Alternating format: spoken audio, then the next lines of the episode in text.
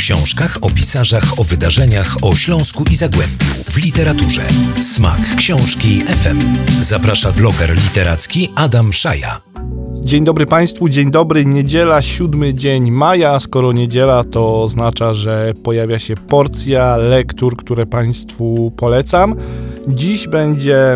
Hmm, no właśnie, jak to określić? Dziś będzie trochę piłkarsko i trochę politycznie oraz trochę biograficznie zmieszane to trochę biograficznie z trochę literacko. Wiem, że nic nie wiem, pomyślą sobie Państwo, ale zaraz wszystko się wyjaśni. Zaczynamy od Zbigniewa Rokity, czyli człowieka, którego szerzej już poznaliście, gdy dostał za Kajś najważniejszą polską nagrodę literacką, czyli Nikę, ale nie wszyscy wiedzą, że Zbigniew Rokita popełnił też taką książkę Królowie Strzelców Piłka w cieniu Imperium.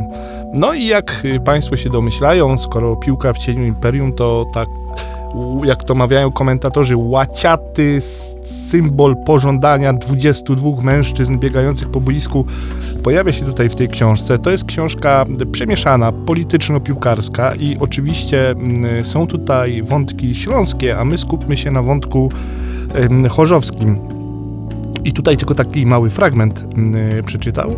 Mm, przyszły ruch Chorzów i przyszły klub e, Rudego Ernsta. No, wiadomo o jakim Ernstie mowa, o Ernście Wilmowskim. Podobno początkowo miał mieć barwy Górnego Śląska, żółto-niebieskie, ale akurat trwają walki na Ukrainie i te kolory mogą się źle kojarzyć. Zamiast żółci będzie biel. Klub powstaje w dniu urodzin Wojciecha Korfantego i Adolfa Hitlera. Dzięki pierwszemu może się narodzić, przez drugiego będzie musiał upaść. O Erneście Wilimowskim jest tutaj w tej książce, ale jest również o innych klubach i o innych krajach, tak jak tytuł wskazuje, Piłka w cieniu Imperium, zresztą okładka też bardzo wymowna.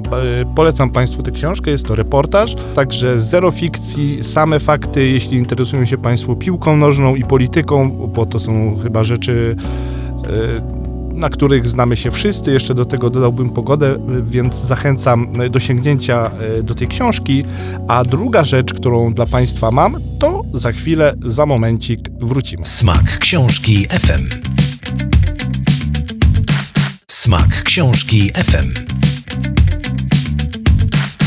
Druga rzecz to już jest w ogóle bardzo śląska, chociaż przemieszana z Teneryfą. No, może jest już to jakaś wskazówka, jeśli dodam, że chodzi o pewnego szacownego pisarza pochodzącego z naszego regionu, czyli o Janosza, heretyk z Familoka, biografia y, Janosza. Książka, która ukazała się już jakiś czas temu, a mówię o niej dlatego, że jak Przypominam, co czas jakiś mamy pewne zaległości lekturowe, w związku z czym sięgam do rzeczy może nie zamieszłych, ale sprzed kilku, a nawet kilkunastu lat.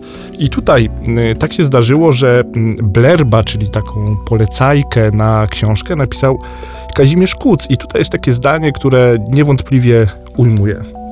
Pan Bóg, lepiąc 80 lat temu pod zabrzem Horsta Eckerta, czyli Janosza, nie mógł tego zrobić na trzeźwo. To niemożliwe mieć taki życiorys. Niewiarygodna szczerość, tragizm sklejony z komizmem, jakby były śledziami z jednej beczki, zapierają dech. Znam tysiące biografii niezwykłych ludzi, ale ta mojego kumpla z Teneryfy powala na ziemię. Janosz jest genialnym Ślązakiem. Mamy to szczęście, że Janosz jeszcze żyje. Czy coś napisze? Hmm. No, tego już nie wiemy.